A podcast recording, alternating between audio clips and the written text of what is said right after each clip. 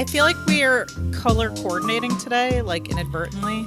I had no idea. Like this is literally like I've just been having a weird day, and I Oh, was like, tell me about your weird day. Oh no, just I think I I sent you a message. Just uh, emotional, Oh, emotional hormone, hormonal You're stuff. having I'm sure every woman can relate.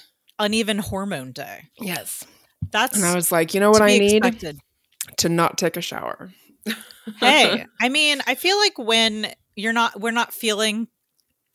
I don't know if not feeling ourselves is the maybe we're really feeling We're ourselves, feeling like, ourselves the most. feeling ourselves the most. Then it's like good to just do the things that feel right, even if they don't make sense. I Yeah. I I I like to escape to a shower. Like I like the maybe it's because it's the only place I can be alone in my house, you know? So I feel like th- I mean literally there's I don't think there's any other place in my house that I can be guaranteed to be alone except for the shower. And even Mhm. then like will Chris poke his is head like, in hey, just like talking to me about stuff and I'm like this is my fucking time. Uh, that'll be an interest. Actually, that'll be a something we can get into later as we continue to watch Girls because I remember Mhm. very distinctly a, a scene just like that. Anyway, welcome to the Adam and Andy podcast, listeners. I'm one of your hosts, Nicole, I'm your other host, Sarah. and uh, on this show we are going through the entire filmographies and TVographies. I think we're in a TVography kind of place right now uh, of our two favorite actors, Adam Driver and Andy Samberg. And if you think that pairing goes together, doesn't go together, I want you to like take a step back and think about how much it, in fact, does go together. It's like you know, I don't know. What are some good? Op- I'm thinking of opposites attract. You know, like I feel like. What do you think? Do, what do you think Andy and Adam would be like in a movie together? I feel like the closest we got is when Andy acknowledged that he had seen the Burberry commercial. Um, You know, it would be like sweet and spicy. You know what I mean? I think it would have to be a serious rom com. You know what I A mean by serious, serious? rom-com. You know what I mean by serious rom com? I mean like Not a really. Can you give me an example? like I- a I- well, like girls okay, yeah. I guess. I guess if you think about it, girls is, is a bit of a rom com. substantial. Girls has Mhm. some meat to it, but it's also funny and I guess I've has never thought about it being a rom com. But I guess you it- could be one of the categories. Yeah, I mean, Mhm. relationships are a big part of it. Coming of age comes to mind. Uh, but yeah, that's interesting. I never thought about it like that. they could be in like a like a, gir- a girls type thing. Mm-hmm. That would Oh, that I'd would love for link both of them. I'd love for Adam to return to and Andy to return to a series just because selfishly I'd like to have them every week. I, I also love with television. What I appreciate about television is the way that uh, actors get to really explore a character and you get to watch that character change and Mhm. evolve. And I think that uh, Adam Sackler, who is uh, the the character we're talking about today, listeners, um, is someone who really does change and evolve in a big way during the show. You know, I Uh, don't remember. You don't It's been a- remember. it's been a long time. Wow. Okay. Well, then I guess you'll be like re-experiencing it. I, I Mhm. definitely recall him making some. I mean, he never like stopped being like Adam Sackler. He always was this that guy, but like he definitely like when you if I look at him in this first episode and think about like kind of the journey he goes through, it's it's pretty pretty uh pretty substantial. Anyways, um so listeners, we're going to be talking about girls today, the pilot specifically. Uh we're now entering our girls rewatch era. Uh and so we're going to be watching the whole not the whole first season, but all the episodes that Adam is in. And that's not because I don't like the series Girls. I know there are people out there who who don't like it. Uh, I actually have watched this show a couple of times. Uh, if would I've rewatched it as much were it not for Adam Driver? Prob- mm, probably not. Um, but just because there are so many other things to watch. Uh, but I do think it's a really good show, and I think the writing is really excellent, and I'm happy to talk about all that when we get to it. Um, and I know you've got some stuff you want to talk about regarding like how your feelings about the show have changed since you saw it the, the first time, right? hmm Um anyway, I uh I'm looking forward to looking through it, looking at it through the uh, our eyes that we have now having watched so Mhm. much of his filmography. hmm But before we get into that, um would you like to get into some Adam and Andy news? Sure. Okay, so do you want to start with Adam or Andy? Andy. Okay, so Andy, the big news is that we are getting really close to the premiere of the Chip 'n Dale Rescue Rangers. So that's the next big Andy thing. Uh, it is coming out on May 20th on Disney Plus. There a new trailer dropped yesterday. I don't know if you've seen the new trailer. Mm-mm. No. Uh, I'll talk about that more in a minute. Uh, and there is going to be a Chippendales premiere in, in Los Angeles on May 18th. So we may catch a glimpse of Andy in some kind of red car. I hope, I assume, in some kind of red carpet setting, uh, promoting Chip 'n Dale Rescue Rangers and maybe even some interviews. I would think promoting the film. So I, I think we're going to be getting a little bit, of, so a little bit of Andy content. I hope soon uh, with the release of this film. Uh, I did watch the trailer, and I think I got a better sense for what the film the sh- the film is about. I don't think we got a good sense of that. Uh, it sounds like they are getting together to investigate some kind of string of cartoon disappearances. I don't know if murder is the right way to describe it. It's like a. It seems like a. They're investigating a crime, which includes m- popular tune like cartoon recognizable cartoon characters being like disappearing, like they've been abducted. Abducted or mm-hmm. murdered? Well, abducted. I guess they haven't found the bodies yet. At Oh, least that was my impression from the. the bodies trailer. of The cartoon bodies- characters. Yeah, Can you imagine? I mean, it, it was giving me big Rob, uh, uh, Rod, Rob Rabbit, Roger Rabbit vibes. You've seen Who Framed Roger Rabbit, right? Yeah.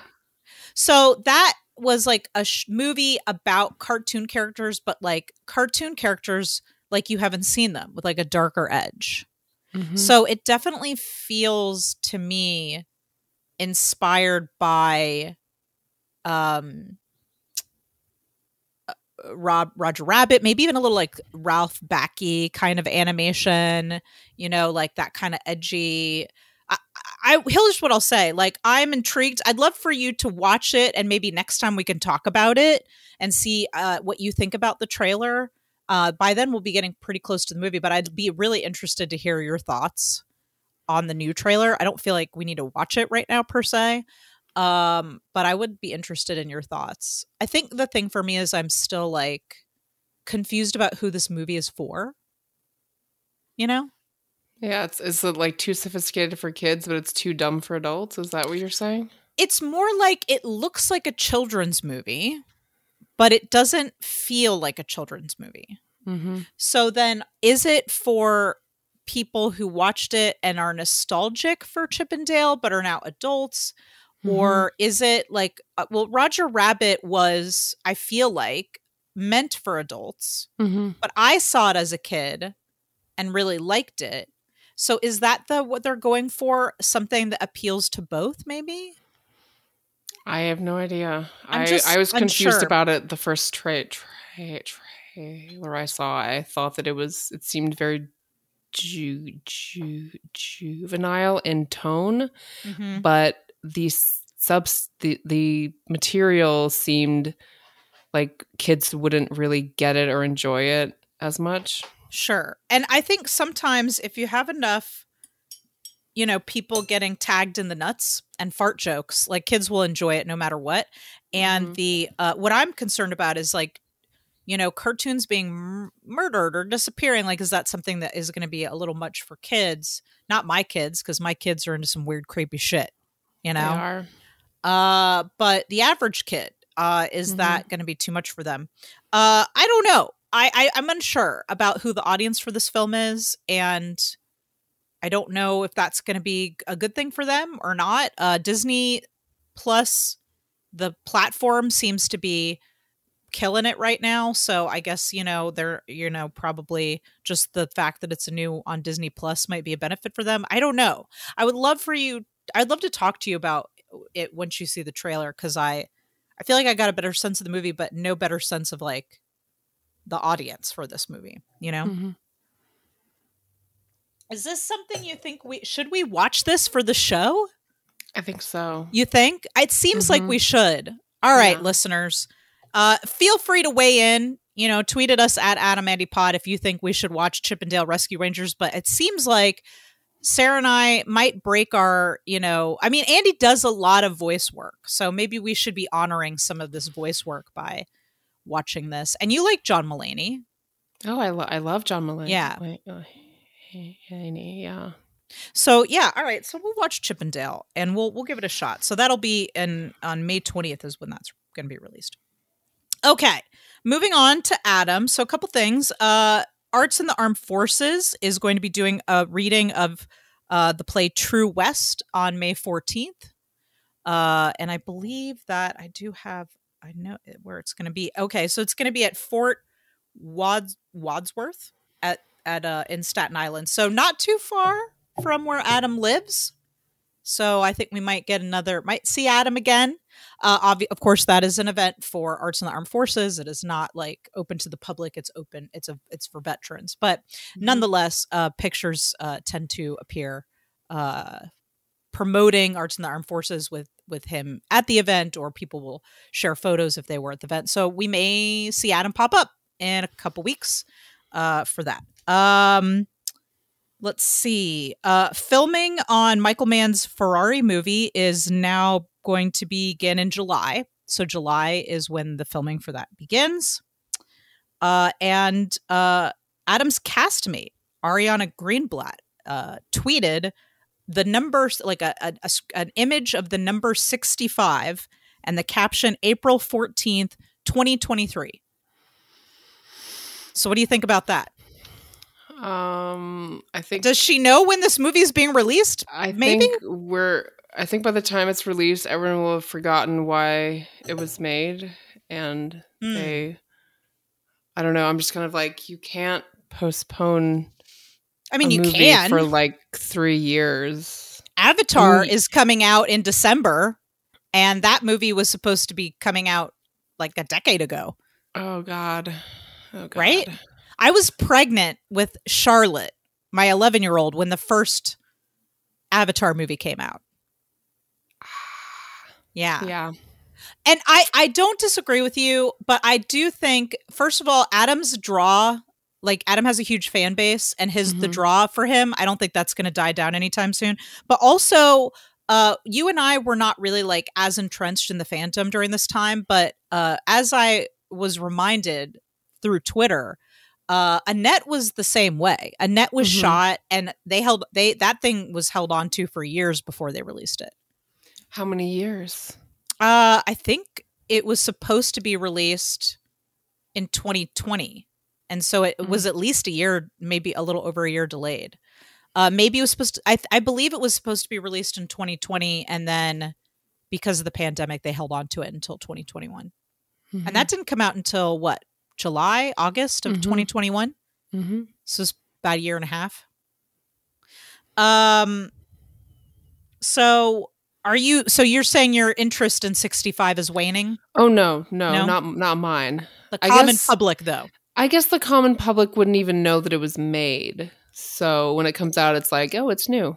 Ooh, a new Adam movie. Uh, yeah. I, I will say also that apparently Sony uh, released a trailer for some upcoming film projects. I'm not sure where this happened. Uh, listeners, feel free to uh, uh, provide us with this information. It was maybe at a con or some kind of investor meeting. But anyway, tweeted us at Adam Adam Anypod if you know where this footage was released. But they did release a trailer uh, of upcoming projects that included some footage from the movie 65. So it's out there. They're sort of promoting it. Uh, Does it have dinosaurs? and the no one all, all people said about it was saw footage from 65 i'm intrigued they did not specify what was Mm. in the footage but a Okay. couple people tweeted about seeing it uh, and then everyone on the internet was promptly like okay where's the trailer like give me a trailer I, i'm ready I, you owe me a trailer at least You owe me. I don't expect them to release a trailer until closer to the movie. I mean, this isn't like not until like Yeah. February or something of 2023. yeah. I mean, this is not Doctor Strange Multiverse of Madness we're talking about here. When was Um, the tra- tra- tra- tra- trailer release for that one? Good question. Actually, I think they didn't release the first trailer until February, and the show's coming out in May. So even for Doctor Strange, you got to wait. So Yeah, May 4th. We we we looked it up yesterday. We'll be on our trip when it's released, so maybe we'll get to see it. I don't know. mm, I'm gonna have to get a babysitter. I got to go see that shit. We watched Doctor Strange last week just so we could Yeah. prepare. Yeah. Mhm. Um, I feel like I feel like you have I think Spider-Man No Way Home is like that's like you got to watch that to prepare. Also, did We you did. watch WandaVision or Loki or any of that stuff? I watched Okay, so- Loki. You watched Loki. Okay, I think WandaVision is probably a big one if that you that would help you. Because Wanda, I think Wanda's story is going to figure heavily into this movie and uh all of that is told in WandaVision, which is a I great show by the way. I wonder why they have films that like where you have to watch so much content to understand the next thing. Like that doesn't mm-hmm. seem like a smart thing for them to do. I mean, it it might work, but it just seems like well, you, number one, I feel like you have to watch all the Avengers movies. You mm-hmm. have to mm-hmm. like. I haven't seen any of the event of Avengers moo moo moo mo- moo, mo- movies yet. well, you've seen Doctor Strange. Yeah, but I mean, I haven't seen any like Avengers. That Oh, are, I like, see. You know, Right, right, right. Uh, I think, and listeners, we're getting a little off topic here, but we'll Sorry. circle back. We'll circle back. I think this is relevant to uh, uh, us a bit. I mean, Adam was in a big franchise. You may have heard of it called Star Wars. Mhm. Um, I think that the goal is for people to get more out of watching all this other stuff, but that uh, you hopefully you can still watch the movie and enjoy it without it. I just think you would get a lot more from the emotional journey if you had seen Wanda's story. Uh, Mhm. Why do I think they're spreading all this out? Because uh, entertainment is not exclusive to film anymore uh, and they want people to subscribe to Disney Plus. And uh, you can tell the story in a deeper way in a in a, a episodic format than you can in just a movie. You know, I feel Mhm. like I've gotten spoiled on television. Like these episodic shows can get into the story in a de- in a way that a film a film can just like can really just capture a, a small moment in time in that character's life Mhm. or scratch the surface or kick off something. Like a Mhm. film in two hours cannot explore a journey in the depth that like a eight or nine episode television show can, or even six episodes. So, and you know, I don't, I don't read Marvel comics, but I do know f- to circle back to Adam and Star Wars. I do know that if you kind of want to know everything that's going on in Star Wars, you kind of need to have seen the movies, you have to have seen the shows, and there's a lot of comic books that are continuing the narrative in comic books and uh and novels. And you don't have to have read the novels to know what's going on, but it definitely gives you additional information and context. Like the biggest example I can think of is that if you watched the sequel trilogy but never read the Rise of Kylo Ren series of comics, there's a huge part of Ben Solo's journey that you're missing that is not in the films. And we talked about that on the show, but it really I think changes your point of view about the events if you have if you have knowledge of how he got to the place where he is. So to answer your question, I think people are hungry for more content. I think that creators are wanting to explore the story in different ways, but also from a financial standpoint, the more content you have and the more ways to reach people, the more money you can make. You know? Anyway, this is to say that if you have a chance to watch WandaVision, it's a really good show, and I think you would enjoy it. Uh, and I think it would give a lot of added context to what's going to happen in the Doctor Strange movie. Shall we talk about girls? Yes. Okay, listeners, I I think both of us have been really excited to tackle this show Um, partly because this was a show that you and I watched together, even though we watched it separately, we also watched it together. Mhm. Um, and I think that this is definitely the show that made us, you know, fall in love with Adam Driver, the actor. You know, Mhm. uh, so it's like a, it's like going, it's like coming home. You know, to a dirty, smelly vil- uh, gremlin. Uh, that's what it's like. Um, okay, gosh. Which, where would you like to start? Do you want to start? I know last night you were really eager because you and I saw each other last night. You were eager to talk about like what it was like watching the show for you again. Uh, are you? Would you like to talk about that? I'd love to talk about. that. Yeah, I guess we could start with what it was like for me to watch it the 1st Mhm. time. Oh yeah. Oh, I want to talk Um, about that too. Yes. Yeah. So it was 2012. I was uh in college, I Mhm. guess. Um still in college. Before we knew each other, right? Yes. We meet in 2013. Yes. So um I my parents were still support pour, supporting me and I Mhm. I wrote a lot in my free time. Um I Mhm, I mhm. was still in school and didn't have um a job, but Mhm. um and you had gone back to school, so you I went weren't back like to school. Yeah, you I were like in your mid 20s, right? Yes. Okay, yeah, so you're I- around the I age their of these characters. Yeah. Yes, I'm actually the same age as Le- Le- Lena, I believe. Mhm. Let me just check real quick. She says in the she? op- she says in the pilot that she's 24. At least the character Hannah is 24. Uh, that sounds about. and I think right. A- I think Adam was closer to 27, 28 when this show came out. So he was a little older. Okay, so she's she's two years older than me, Mhm. but I was, I was about um. I was like 24 at that time. 2012, So Mm-hmm. just 24 right exactly. there, right yeah. in there. Yeah. Um, and the very first scene, the talk between the mom and dad and her, Mhm, mhm. I thought the writing was so good and I Mhm. like relate related to it so much. And Mhm.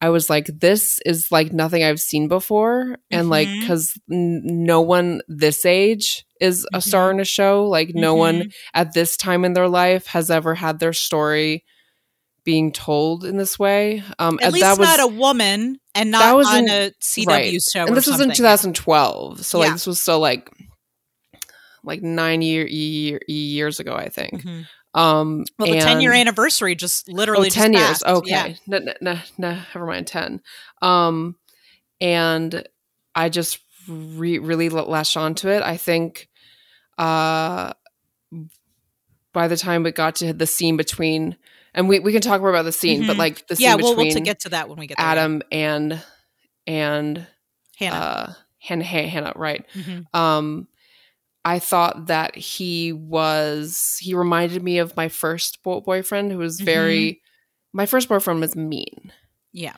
my second boyfriend was like very uh uh i guess stiff and very like hollow So um, unemotional, like, closed off emotionally. closed off Yeah. so i had a very negative view of a, a, a, a, adam sackler i kind of Mhm. likened him to these He was bad exes. Triggering. He was triggering for he you. was tri- tr- he was Yeah. um and i'm just gonna skip ahead to now hmm um Wait, wait. Can I talk about? Oh, yeah, sure. It was like when I watched. Okay, so very different place in my life when I saw this. Okay, so I was in my early 30s. Uh, I think maybe approaching my mid 30s, and I was super pregnant when I first saw the show.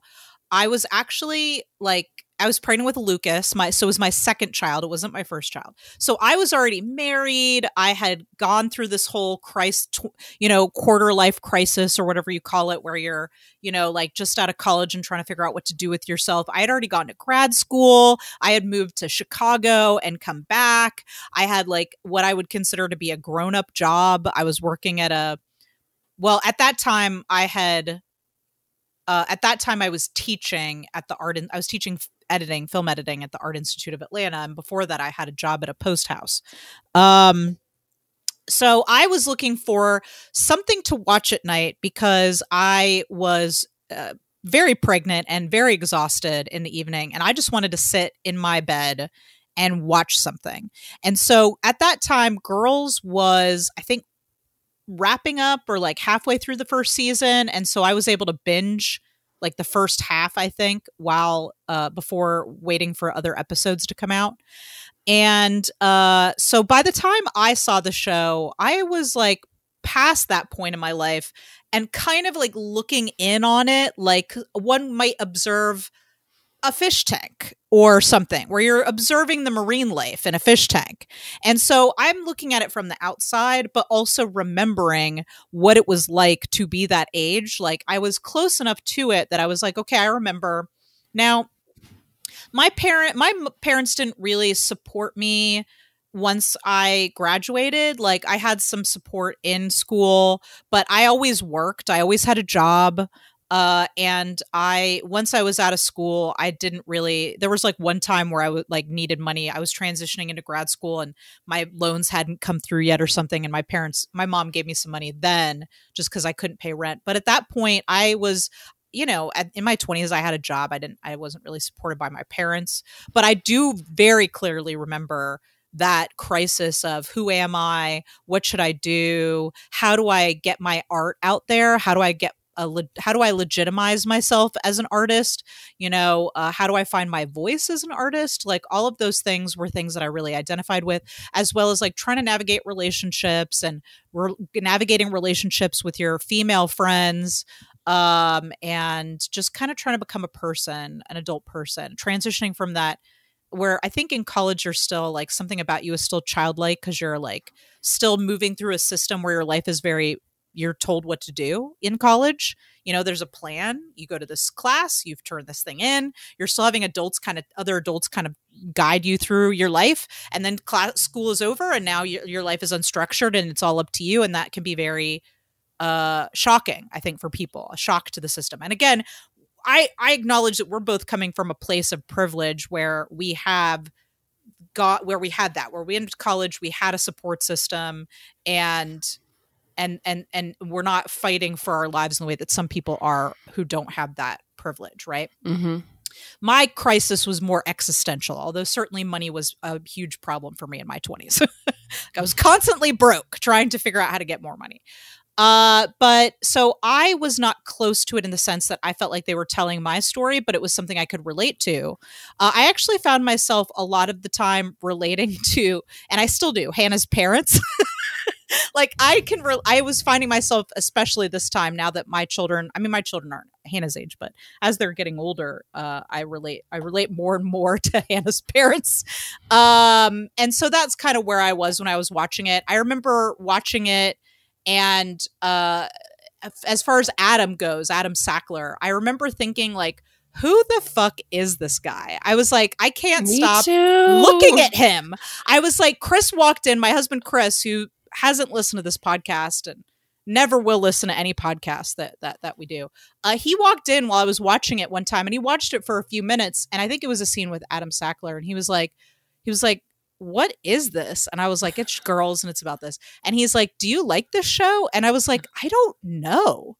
I was like, I don't know if I like it. I don't know if I like it. I don't know if I like these people, but I can't stop watching it. Mm-hmm. And that's how I felt about Adam at first. I was like, I can't say that I like this guy. I can't say that I don't like him. I'm inexplicably drawn to him and mm-hmm. I don't really mm-hmm. know why. Like I feel like I, I never the would, same way. I was like I feel like I would never want a relationship with someone like this and yet I cannot stop looking at him. Yeah. He's so magnetic. yeah, I remember thinking like that he looked very odd but somehow attractive like mm-hmm. i just mm-hmm. remember thinking like he looks so odd and yet mm-hmm. why am i attracted to him like yeah you know um and, and it doesn't hurt that he's like, shirtless for the first like 10 yeah. episodes of the show yeah um yeah well we'll get into his i want to get into his behavior when we get into that scene but yeah so that's kind of where i was at when i was watching this super pregnant you know just like laying in my bed watching girls trying to decide like do i like the show? Uh that is that's kind of where i was at in 2012 so and now you wanted to talk about what it was like watching this time.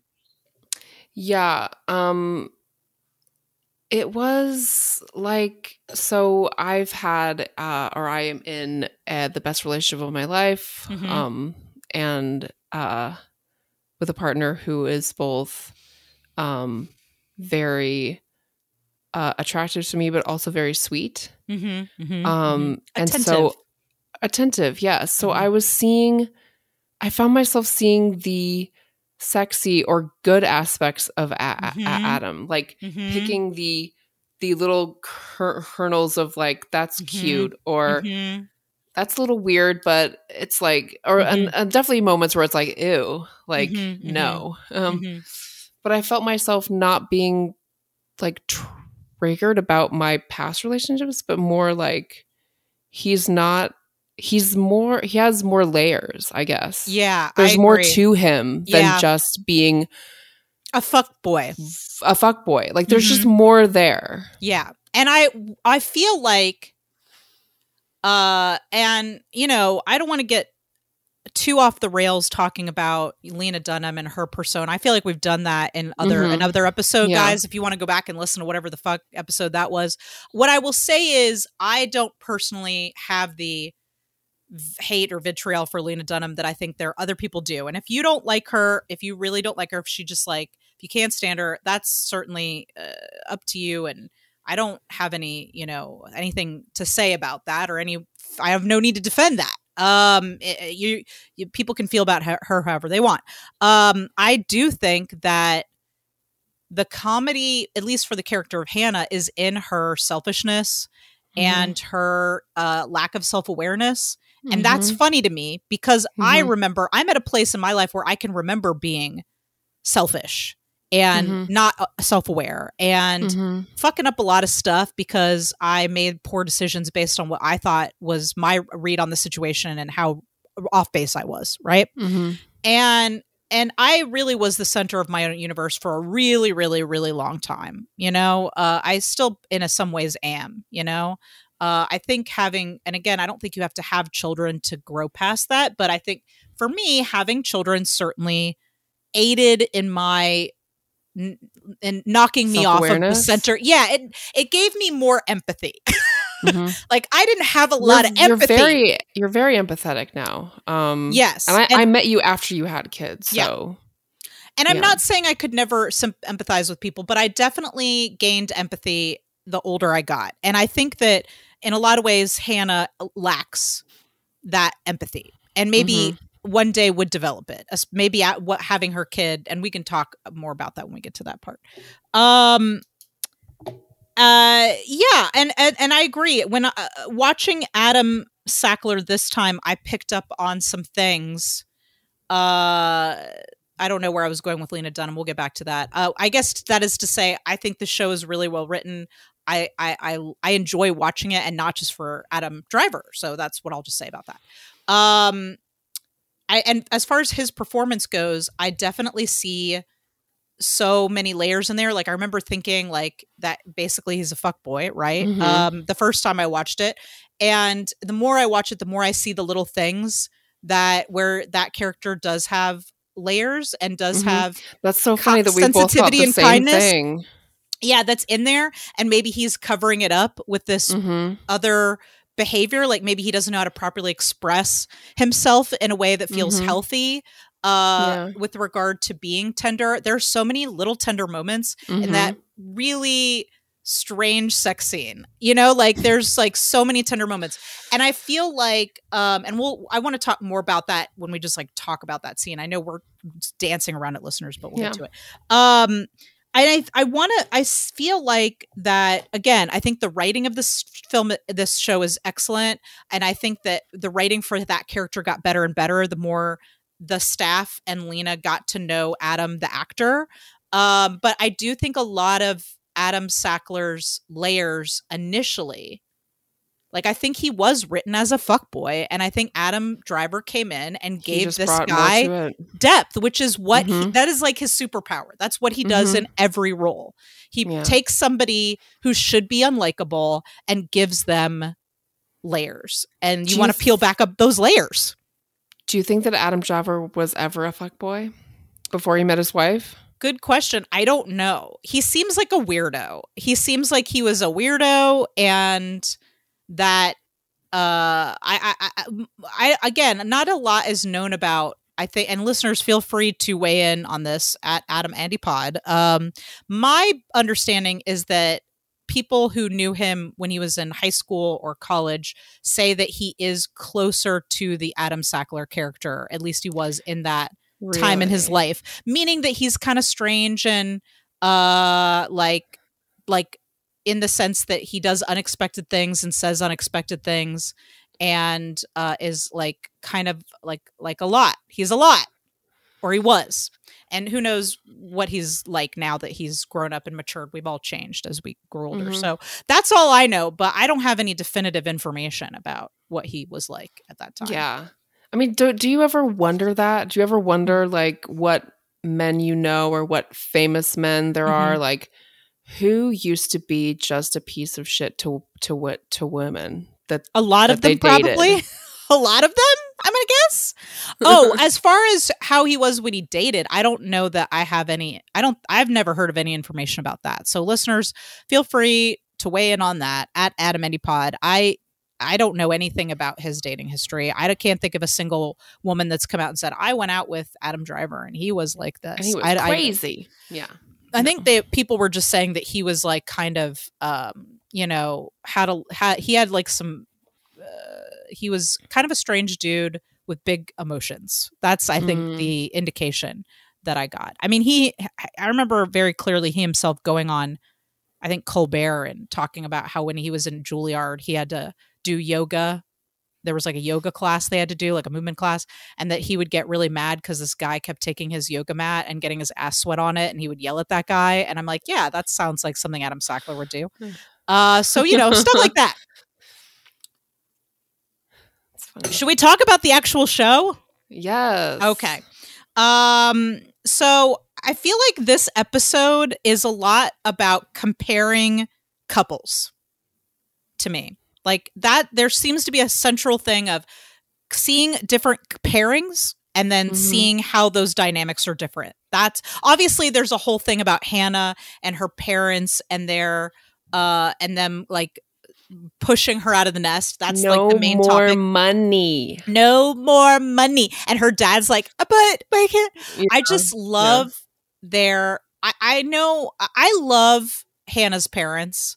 I love their relationship. I love that they we get to know them more and get mm-hmm. to see mm-hmm. them more. And every time they try to interact with Hannah, I just feel so bad for them. Like when they're like, "Oh, we came here to visit you." And she's like, "Well, I don't want to see you. I'm busy. I have a dinner thing." And she's mad cuz they cut her off. Yeah. But like yeah. it's just really f- funny to me. It feels relatable as a parent because obviously these are this is a comedy. So this is about extremes and i'm not saying there aren't people out there like that but um you know as a parent you're constantly trying to do things for your kids. You're trying to do the right thing for your kids. You're trying to it's like i'll give you an example okay? I'm going to give you an example. My son lucas gets obsessed with things as you know he got obsessed with this uh he gets obsessed with video game characters and he gets obsessed with these like plush like stuffed animals of video game characters. And they're always these rare weird video game characters. So it's not even like he's like in he's like i want super mario. No. He wants this thing called dread ducky. Do you remember the dread ducky thing mm-hmm. over christmas? Yeah. dread ducky is some eh, scary looking uh, video game duck and he wanted this Dread Ducky plush and he found it on eBay because he thinks that if he can Google it, it exists. And he found it on eBay and it was like $600. And we were like, there is not an, uh, there's no chance in hell that anyone is getting this plush for you. And he's like, I want it for Christmas. Santa's to bring it to me. And we were like, Santa, I was like, Santa's not going to get you a $600 plush, okay, buddy? You just need to lower your expectations. And so it was so important to him to get this plush my sister found it, not the $600 one, but one that looked just like it on a different site. And so I ordered it. And I thought I was going to be like queen of the world getting him this plush. I thought he was going to see it and it was going to be like this formative memory of like, wow, my mom really came through for me and got me this plush I wanted. But it didn't look at like the feet were different. Like it looked almost exactly the same, minus a few differences. It didn't look exactly like the plush he found on eBay. And to this day, he still talks about how he wishes he had gotten that plush from eBay. And every time he does it, I'm like, buddy, I'm just going to take that plush and give it to some kid that wants it. And he was like, no, no, no, no, no, no, no, no, no. I want it. And I'm like, then you need to stop talking about how it's not, it's inferior to these, this other plush because I, we, we tried really hard to find this for you and it was hard to get it. And so what I'm saying is kids who are well cared for and well loved are fu- feel fucking entitled. Mm-hmm. They feel fucking It's true. entitled. And so we are working hard as parents to give you that safety net. And when we do that, sometimes we turn you into little fucking with- brats. Yeah. So Hannah's response to her parents always makes me laugh because I know she loves them and they love her and they have a really I think they have a really good relationship because obviously they've made her feel so safe and secure in her life enough for her to act like a little shit. But it always makes me laugh how much she doesn't appreciate them because it feels really true to me as a parent.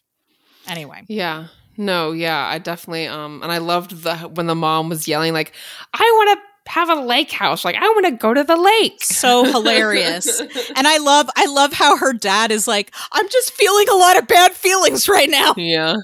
So funny.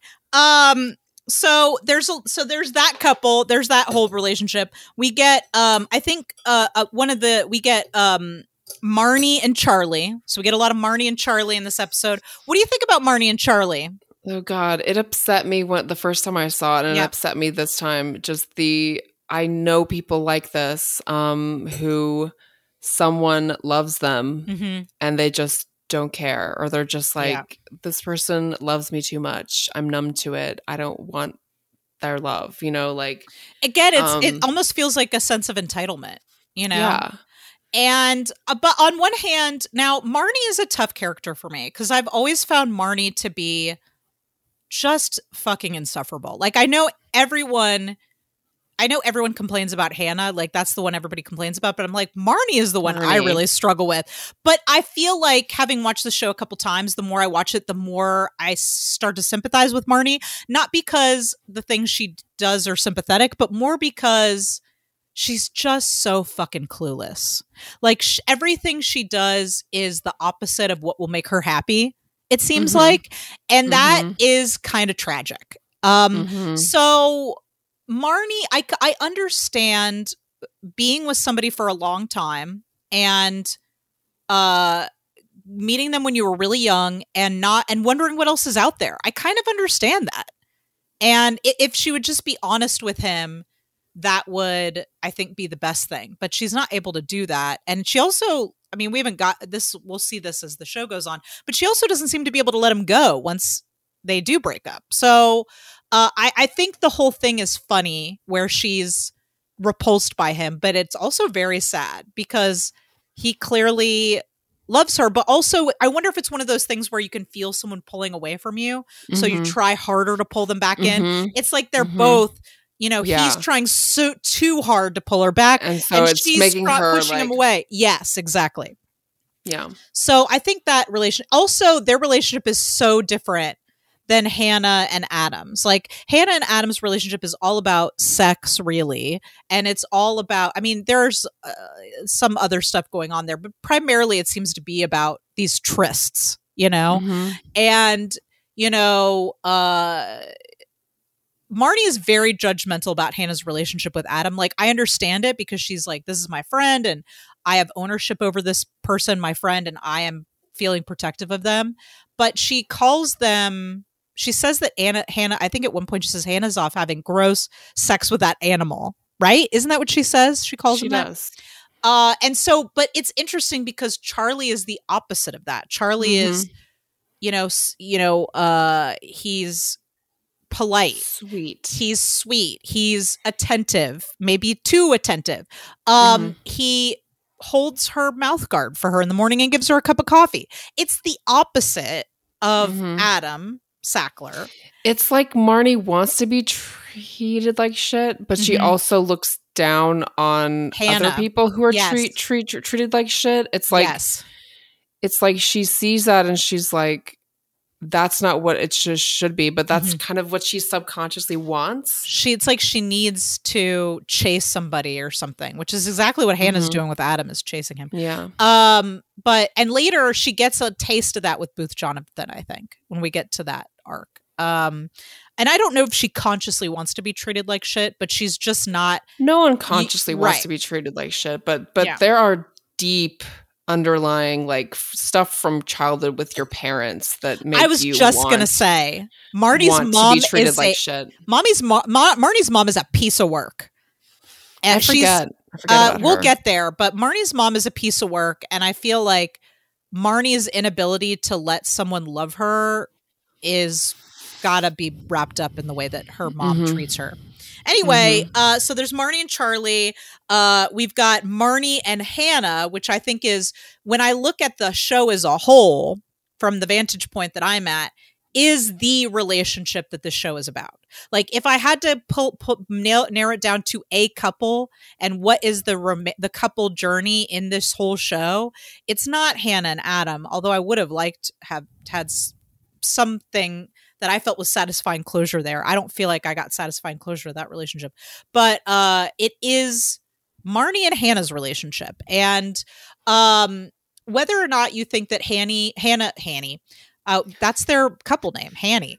Uh, whether you or not you think Hanny uh, treats each other in a way that is loving and respectful and healthy, uh, that I think is the central relationship of the show. I don't know if you wanted to weigh in on that. Yeah, I mean, honestly, I forget the whole arc of the show. Um, Mhm. it's been a it's been a few years. It's okay. Um, we can revisit that when we get deeper yeah. in.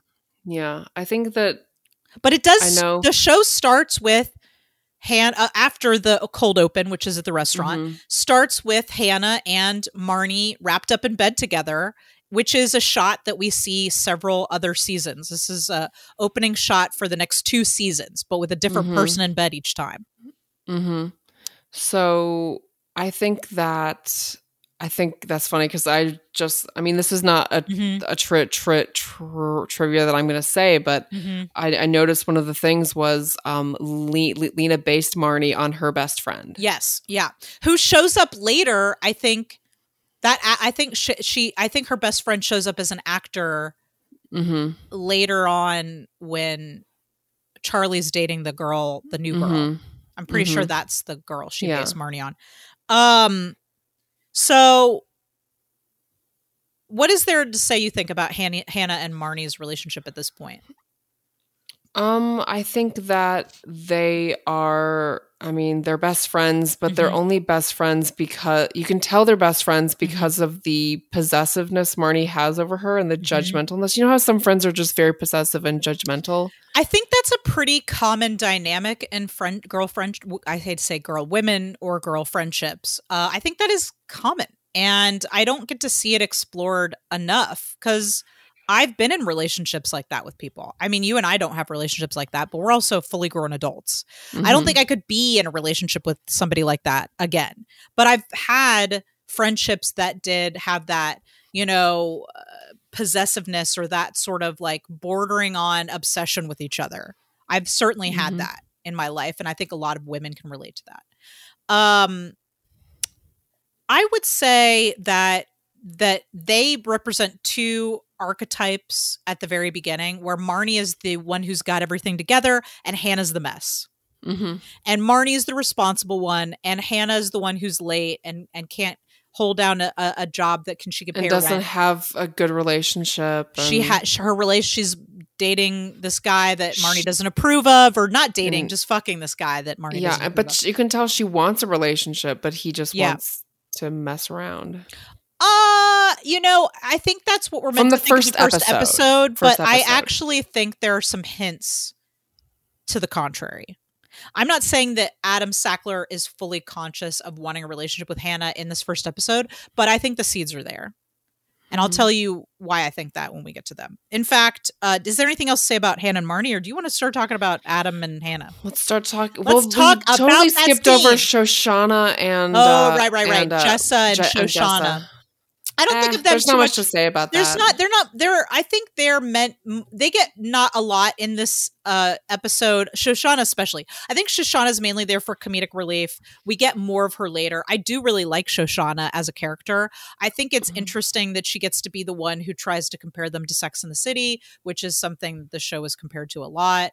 And uh I I I like Shoshana. I thought her scenes were funny. I do want to talk more about Jessa, but I think I want to talk more about her when we talk like maybe a little later because Mhm. Jessa we get to know I think a lot better in the second later in the in the Mhm. show or later in this episode. Um, I want to. Can we talk about Adam? I really want to talk about Yeah, Adam. sure. Okay, so Adam and Hannah.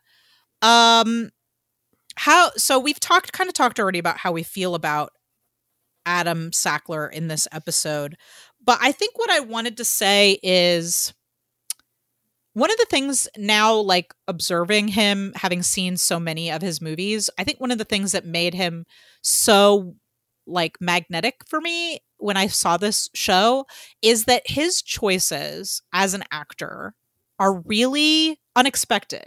Like everything he does, the way he says things, the way his body moves is like unlike anything I think I had ever seen before, and yet so specific. Like this Mhm. guy is really specific. Um, I think one one example I can think of is that when she shows up, uh, and he they're on the couch. I mean, a lot of the writing about him, a way the way he talks to her, that's all you know the writing of that character but Mhm. what he does that's really interesting is do things like take her shoe off and then punches the shoe to Mhm. knock it to the ground that is Mhm. weird and interesting and makes him makes me sit up and take notice of him you know what i mean Mhm. Yeah. so I just wanted to talk a little bit about that. I don't know, or, or anything else you wanted to talk about with Adam, or if you wanted to talk about their relationship, uh, anything you wanted to say about this scene of them having sex on the very dirty couch. I imagine that couch is super dirty. That's ev- what I think about every time I see his apartment. I'm like, ugh, this couch looks I feel dirty. like what's so fun, fun, funny is like I said the first time I saw this, I was like, "Oh, this guy's awful," you know. And this Mhm. time, I'm like, I sympathize with him because Hannah is being like obnoxious. She- like the stuff she's talking about is kind of self-absorbed, and she's not really checking in with him and how he feels. Sure. And Well, he does try to put it in her butt though. So I kind of Yeah. feel like you gotta she already she you gotta check in with somebody before you do that. yeah, yeah. Um, you know, Yeah. that's fair. but I, I'm talking specifically of the lines where she just continues to talk when they're like When, they're, having sex, sex, just yeah. just about something completely unrelated and he's like i'm trying to focus and like Yes. stop talk you know like I know. i'm like i totally like connect with him on that Yeah, i'm just like yeah. hannah stop it Stop talking. like she's but I being feel like it's such a it's such a a, gr- a great way to show how uh, insecure she is. Mhm. I feel like the talking is not even as so much about being self-absorbed, but more like she's like, I really like one of the th- the very truthful things she says is, "I really like you, and I don't know where you disappear to." I think she's Mhm. just really into this guy, and like she had a terrible day. She's having a terrible Mhm. like couple of days, and the Mhm. first thing that she does is go to see him because Mhm. she knows she's gonna feel better after she Mhm. sees him but she's not getting the relationship that she wants from him. He's not Yeah. there for her whenever she needs him.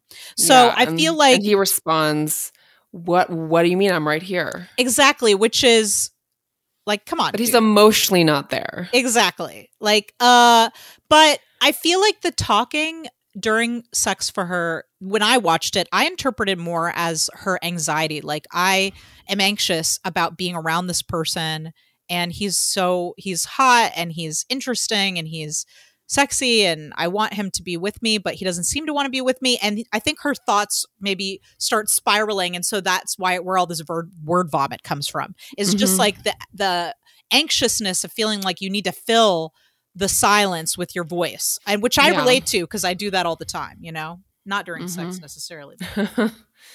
um yeah i I just you get the real sense of her insecurity but Mhm. also you get the sense that he is aware of her insecurity but he Mhm. doesn't he doesn't use it to hurt her which No, is what i saw in this time which Mhm. is like not something i saw the first time i'm like i didn't see her he tries to get her out of her own head in a clumsy Yeah. way. Like Yeah. he is, you know, kind of not fully like he's really just trying to have sex and is very Yeah. Like can you please stop talking Yeah. Uh, but you're right he doesn't uh he doesn't use it against her he just tries in his very his own emotionally immature way he tries to get her out of her own head by trying to fo- get her focused back Yeah. on the task at yeah. hand He's like, grab your legs or grab your feet. What does he say? He's like Like, grab your feet but take all that shit off yeah. and I'm sorry, but this I I love comedies that are funny but not. I love broad comedies. Don't get me wrong. Like Mhm. I love a broad comedy like Brooklyn Nine Nine, but I also love a comedy where the comedy is much more grounded in reality. And her like not able to get the tights off, that Mhm. just makes me laugh every and him time. just like rip them off. him walking around and going whole. He's like Jesus Christ, and he's like starts pulling them off. That just makes me laugh every time. Yeah. Also, the weird way he bites her lip before they start kissing, like that, the Yeah. way that that is weird and not sexy and sexy at the same time is so funny to me. Like, it's just so Yeah. funny because when I think about what this character was probably meant to be on the page and how he took it in a different direction, it seemed Mhm. like handsome carpenter, you know? Mhm. handsome carpenter who has a dirty Weirdo. ass apartment. It's a handsome carpenter slash weirdo is like what we Yeah. get, and I love it. I don't know how much of that was on the page, but I just love it um, because Yeah. it's not like anything I've seen before.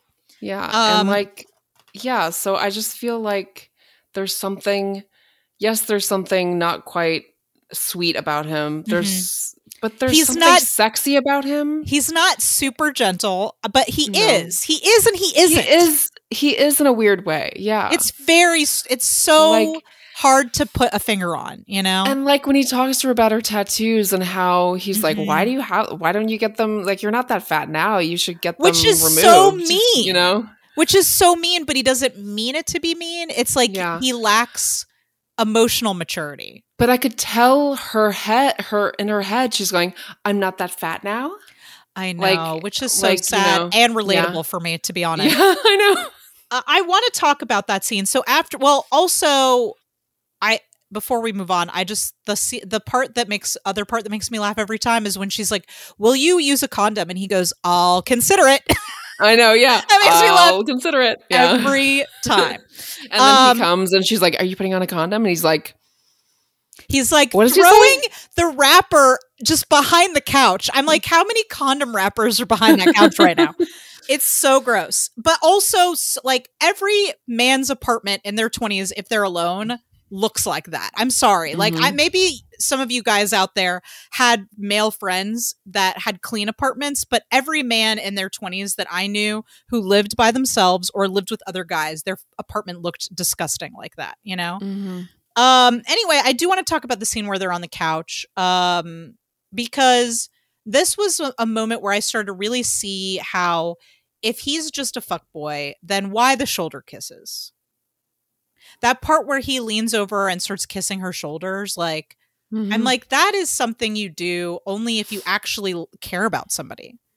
Like, if it wasn't, if it was just because he's not, it doesn't seem like he's trying to initiate sex again. It seemed like a really tender, co- like gesture of affection. At least that's how Mhm. I interpreted it. Yeah, the thing is that the thing that I learned from my first uh it was a friends with benefits relationship. Mhm. Um he also he would like kiss the top of my head Mm-hmm. and like like after Mm-hmm. and like uh he showed me like old pictures from his childhood and talked Mhm. about like mm-hmm. so like I feel like don't be fooled by I don't know if you ever had a a fuck boy in your life, but like they Um, they can do all kinds of weird gamey shit. Sure. Like which I totally believe that. But I don't think he's playing a game. I don't think he's playing a game. I don't think he's the kind of guy that plays games. I think that he is uh I think that what I see in this character is somebody who doesn't really know how to deal with their emotions in a healthy way mhm. and so has chosen to keep everyone at arm's length. Yeah. I That's that what I see. Yeah. So basically, with what I was saying, so I think that this particular character Mhm. is not playing games, but I'm Mhm. just saying that shoulder kisses I get it. I get in it. other relationships don't necessarily mean anything. Sure. But if in this character, between these two characters, it would be easy for him to say, well, uh, I got to get out, head out, or I got to make dinner, Mhm. or it was nice Yeah. seeing you, or whatever. But Yeah. but he just they kind of linger like they're Mhm. and and and and so i feel like to me these are the seeds of him falling in love with her but not being aware of it you know like not being aware of it until he doesn't have her anymore like i Mhm. feel like he is i feel like she is very openly into him and i Mhm. think that he is into her but doesn't really realize how much Mhm. or isn't able to communicate it or isn't willing to you know I, in fact i can almost see him seeing a text from her and then not responding because he doesn't want to go down the path of of Mhm. meeting somebody that's what it feels like to Mhm. me Yeah. and um I, I think there are other scenes where we we get that. And and i don't think he's at a point where he's ready to go i want to have a relationship. Like he there are a lot of reasons i think. We don't know much about his family until we meet his sister which that relationship is pretty fucked up. So i can only imagine that maybe he had other fucked up relationships with his parents we don't know a lot about his parents we know that his he doesn't take money from his parents because he says that they're pieces of shit or something right Mhm. he gets money Yeah. from his grandmother um which everyone in the show gets money from someone uh and Mm-hmm. They're in New York. They're young. and they're are privileged. they get, they're get- get- privileged. get like it? we have to acknowledge that that this is about a group of people that are privileged uh, because they Mhm. have people giving them a safety net that's giving them money. So he obviously doesn't have a relationship with his parents. He we know that he i later. These are not things we know now, but we do know later that he is a recovering alcoholic. So I think there is uh, something there in him that is not able or willing to have a deeper relationship with her, but we do see these indications that there's an affection there. Is all I'm saying. Anyway. Um okay. I would like to talk about um Okay, do you want to talk about Jessa? Should we? I wrote down- re- re- I wrote- re- I wrote down Jessa is awesome and awful. awful. Yeah, I really, I really dislike this. I think Jess is my least fa- fa- Mhm. fa- fa- favorite character. I find. I I really hope the actress is like completely different. I have a feeling that she's not though. Well, who knows? I mean, something. Lena wrote this person. Lena made this person up. Like But she also based them on her real friendships. But Yeah, like well, she begged wrote- Je- Je- Jessa to take um that actress to take sure, that role. Jemima. Uh I uh I write characters uh, for people that I know all the time. That doesn't mean that's who they are. Like also like someone's perception of someone else is not it's not fair to say that that's what she's like. You know what I mean? yeah. Like Yeah. that's Lena's interpretation of a person that she's writing for Mhm. television and creating conflict on purpose. Now, Yeah. I, I think it's fair for you to dislike Jessa, and there are a lot of times where I really just cannot stand her. I feel like in this episode, what I like about that character is I have always I'm like Hannah in that I have always felt like the sort of uh blander version of a couple of girlfriends. Like if I am in a duo with somebody, the other person is the interesting, charismatic, beautiful one and then I am also there. Do you know what I'm saying? Uh so I am a I I remember having relationships, very deep friendships with women who were charismatic and interesting and troubled and had a, like troubled pasts with their parents or maybe they had problems with addiction that were undiagnosed and were behaving erratically. They were the life of the party because they needed that validation from others that they didn't get in their own lives with their families right? And i don't want to analyze people or anything, but I do feel like that's the backstory of this character. And so what I see in Jessa is a deeply insecure person who hasn't been loved uh, enough by the people who should have loved her in her life. And so she has created this persona the so that she can be this like you know uh, desirable interesting person and that's the thing that draws people to her if if just being herself and and getting isn't enough to get loved maybe being this mythological creature is the thing that I need to be. That's what I see in Jessa and I feel like that's the part of me that sympathizes with her. Um I also think that I saw something this time that I didn't see before. And that is all the whole time people are asking her, "Where have you been? What have you been doing?" And she tells everybody different things and makes herself sound really interesting. And this is the first time I went, she's lying. She didn't do any of that stuff. I don't know how you feel about that. I like she tells she Shos- said. Can you give me an she, example? Well, like Shoshana asked her where she was, and she says, "Oh, well, I was in Bali, and then I was in this place, and I was shucking pearls with a, you know, wise woman or something." And I was like, "She didn't do any of that stuff. Maybe she did go to Bali, or maybe she went to Cleveland." It, but the thing is, I think Jessa creates a myth about Jessa. Mm. My the biggest example I can think of is when she's at the dinner party, and um, Ray, she says, "Oh, I, you know, I was nanny to these children, and uh, they their pacifist father, and they had like a singing group." And Ray goes, "Isn't that the plot to Sound of Music?" and that I feel like that sh- is an example of how I think Jessa is lying about where she's been. I think she was probably off with a guy. He got her. She thinks she's pregnant, right? We know later. We find out in a couple episodes she's not actually pregnant, but at this point, she thinks she's pregnant She's with, she probably was with some guy. He got her pregnant. He didn't want her. Again, she's been rejected by somebody who doesn't want to stay with mm-hmm. her. And she leaves, and now she's got to tell people where she's been, but she's got to make it a myth and it can't be the truth. That's what I saw this time, which is something I didn't really notice before. Hmm. That's, That's my backstory yeah. for her. Yeah. Um, yeah, I think I think that's very interesting. And I think that maybe if she had been played by a different actress, mm-hmm. I would have seen that or would have empathized with mm-hmm. her. I just feel I don't like think we're meant this... to empathize with her all the time. Anyway, I'm sorry, I'm interrupting you. Please go.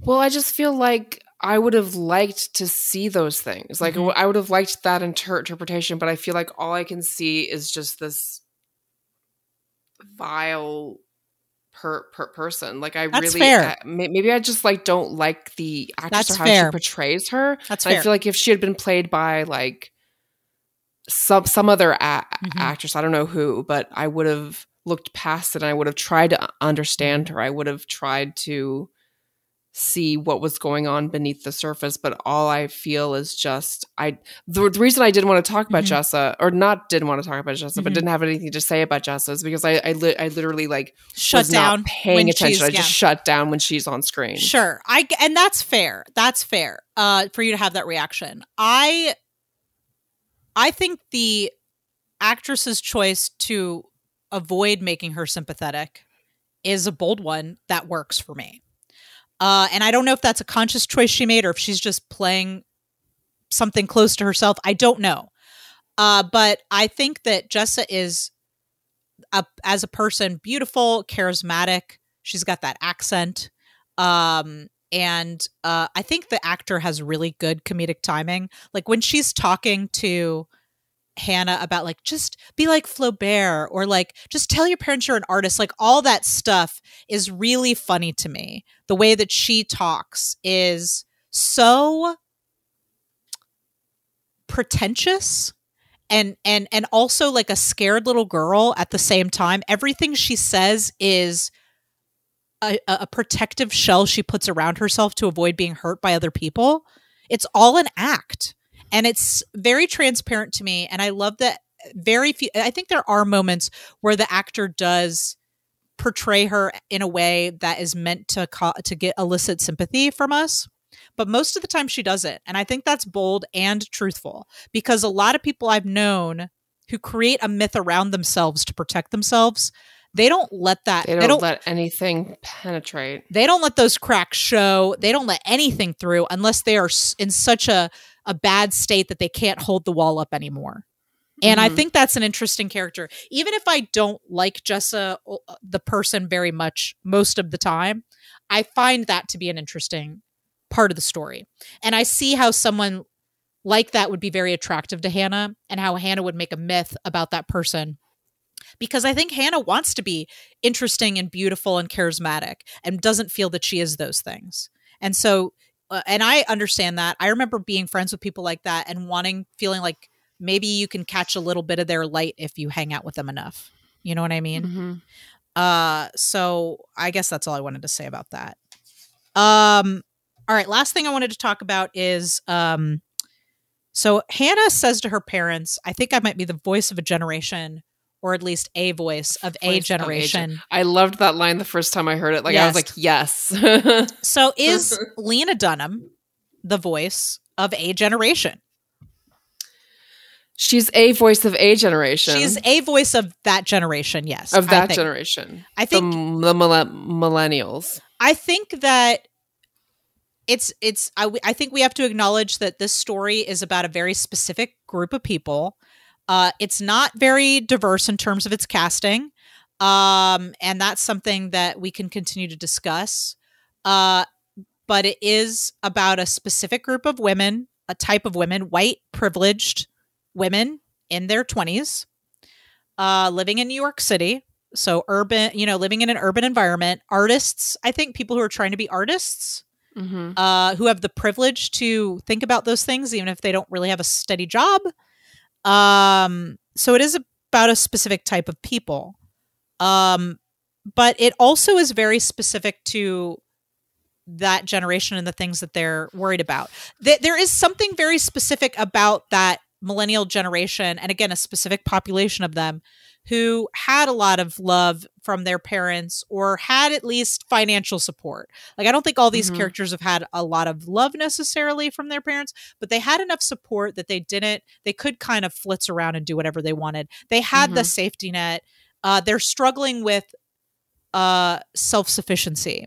There's uh I think being in your 20s is a time where you do struggle with your identity regardless of the generation you're in uh, and what your place is in the world. And so I think these women struggling with their economy and like, what does it mean in this world to be a woman with certain freedoms, but also certain setbacks? Maybe freedoms that my parents didn't have. Like, what does that mean sexually for me and in the workplace? Like, I think this is a very specific look at that life and that time period. And so to me, I would agree with that statement.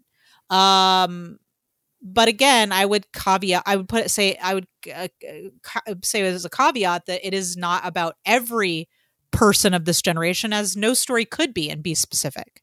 You know, if you look at um, Donald Glover's show Atlanta, which Donald Glover does guest star at a certain point on this show, Donald Glover is writing a show about a very specific uh time period and a very specific group of people. And i think that that is what makes a show interesting to me is specificity. Uh you know Issa Rae wrote a show about a very specific uh group of people in a very specific time period and that to me is good writing. Um and not everybody may want to live in this world but uh but it is i think an example of a certain group of people. You know what i mean? Mm-hmm.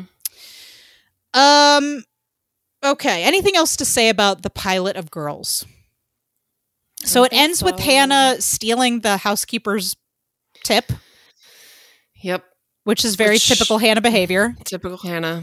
Yep. Typical.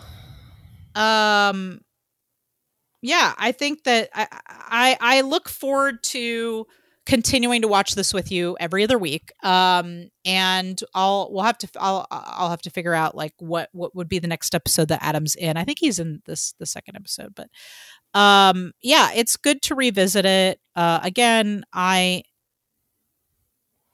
I, I like being able to pick up on new things each time that I watch it. And it's really interesting to see Adam sort of the beginning of his his journey and think about how this role shaped I think the way the public looks at him, you know, really shaped his image I think in the public consciousness for some for a long time. And then I think Kylo Ren and Ben Solo came along and, and did and reshaped it. But at, at this Mhm. time period that was the way we kind of saw him. All right. Uh, are you ready for some moments of thirst? Uh, sure. You got some moments of thirst this time? Um, maybe. Mhm. Uh, just like maybe just like him behind her, like Yep. a- Mhm. about to do Mm. stuff. Yep. yep. hmm Yes. Um, oddly, the biting the lip in a non Mhm. like in a way that's like like you said, it's both not sexy and Mhm. sexy. It's like it Um, starts not sexy, but then it surprisingly turns sexy for me. Yeah, Yeah. yeah. I want to address Um, that for a second because I think Adam Driver in a scene where he's got to kiss somebody like that, like his complete commitment hmm to that is, I don't think a thing that every actor can do. And I think that's part of what makes him so sexy to me hmm is that it's one thing to kiss somebody in a scene, it's another thing to fucking devour them. Like Mhm. that's the way this character, I feel like that's the way this character kisses a lot of the time is just like devouring the person across Mhm. from them. And I think that the commitment to that is is astounding to me. Anyway, hmm Um, I think yeah. I I also liked like we already said the the the line reading of "I'll consider it." I'll consider Uh, it. Such a dick. Just love that, Um yeah. So okay, I've got a couple things here. One is just generally this shirtless. The shirtless I love the objectification of this guy. Like they're like we're objectifying the fuck out of this guy and we're just going to do this. He's going to be shirtless for like the the first like two-thirds of this season. And mm. I am looking forward to more shirtless scenes. I just That's true. Guys just like being shirtless. Like he like, doesn't seem like he's wearing underwear like he's literally just wearing jeans and he maybe he uh, and that's it like maybe he was walking Mhm. or like he knew somebody was coming over so he had to throw some pants on Mhm. um but I, I i i and also like at this point his he had that like really solid body but he wasn't like he wasn't he he wasn't like all bulked up for Star Wars yet Mm-mm. so he still had I Mm-mm. think a body that looks like had a bit of a belly. Well, not, he not had- a belly, was- but just like his it body was a little softer. It was like a body that you Mhm. would see on a man who works out in life and not as Yeah. much a movie star body. not a mo- movie star. yeah. And I appreciate movie star body Adam, don't get me wrong, but I do like this a little bit softer, solid kind of body Yeah. he's got going on. Um I love the way he lumbers about. Like again, his body movement is just like I'm like, ooh. Uh so sexy. Um his gorgeous profile, that beautiful shot from behind the couch where they're looking at each other in profile Mhm. and you see like his nose. I'm just like, oh, I just like anytime I get like an Adam profile of the nose, I just like it just makes me melt. I just love it. And then uh lastly, I could not, I would be remiss if I just did not mention the line that reverberates in my head every time I think about this character. And that is you should never be anyone's fucking slave except for mine. And like there's something about the way he says that yeah. that just I feel it in my pelvis, Sarah. Okay. Yeah. like it's just like I think it is one of the it is just like I I I can't. I just I can't. I have no words. I have no words. As you would imagine, I'm normally up for pretty much anything in the bedroom.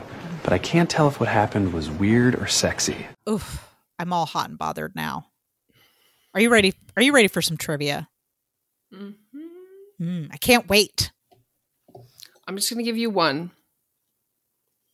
because we need to save. We don't want to.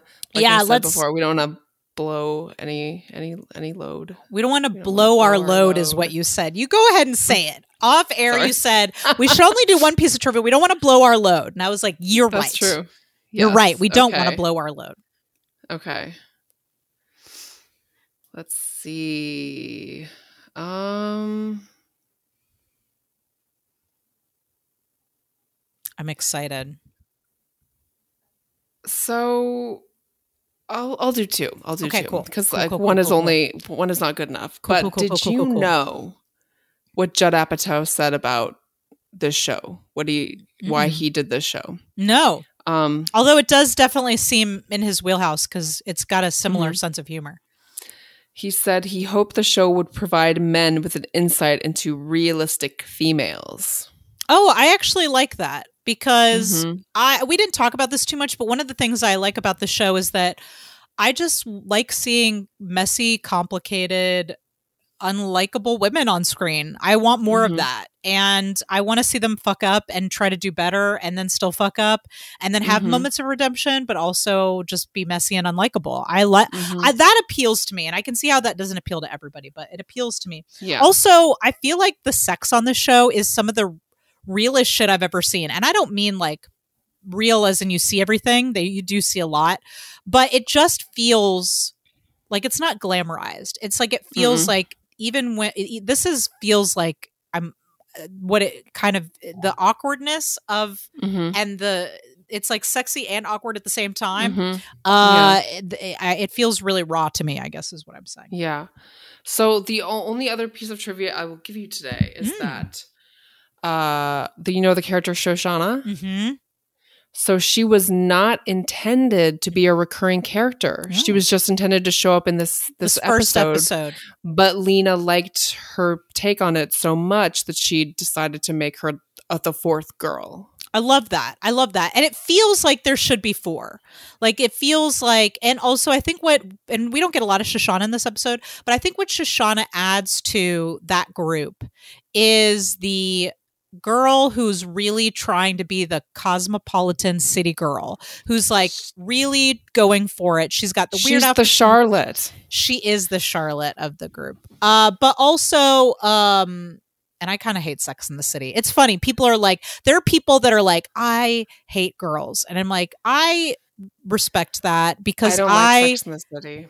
Can't stand Sex in the City. I've seen all of it. Don't get me wrong. I I've watched. seen all of it too. every episode. I watched it when I was sixteen. I watched every episode. I was in college when I watched it. Uh, I did not see, um, like, I understand how people hate Hannah in the way that I hate Carrie and the way she treated Aidan. Like, I get it. I Aidan, I'm so butthurt about get Aidan. it. I'm so hurt about it.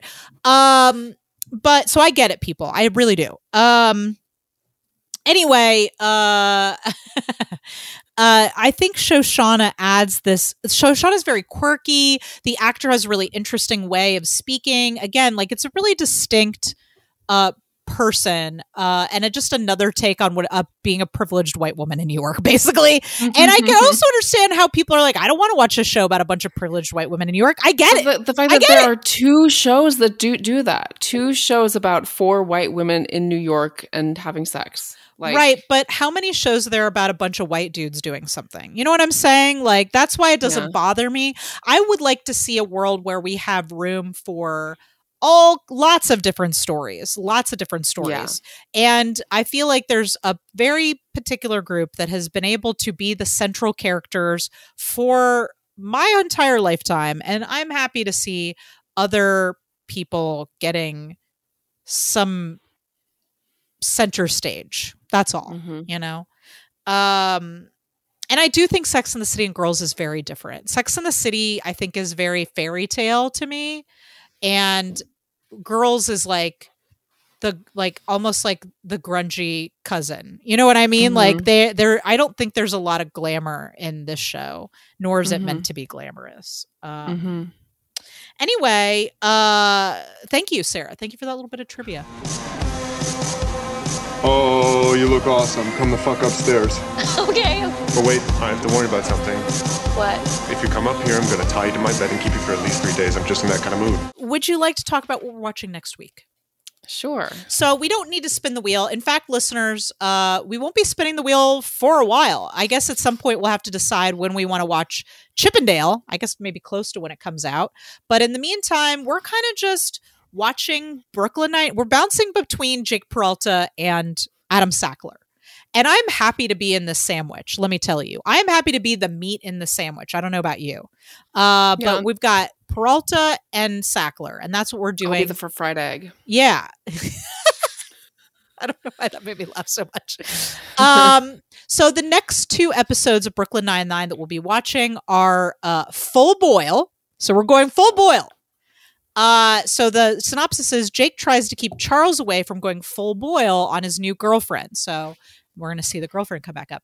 Meanwhile, Rosa and Amy are reluctant to help an amateur caped crime fighter, and Holt faces competition for the presidency of a police organization he found. founded. Sorry, not found. He founded it. Mhm. All right, and then the next one is, and these shows are contemporary. Really, this this came out in 2014. Uh, Girls is 2012, so they're kind of in the same couple of years there. Uh, the Apartment. Uh, we'll also be watching, and that is due to crippling debt. Jake faces losing his apartment and asks Gina for help. Rosa and Charles clash with one of the weekend officers, and Holt and Terry ask their officers to conduct self evaluations.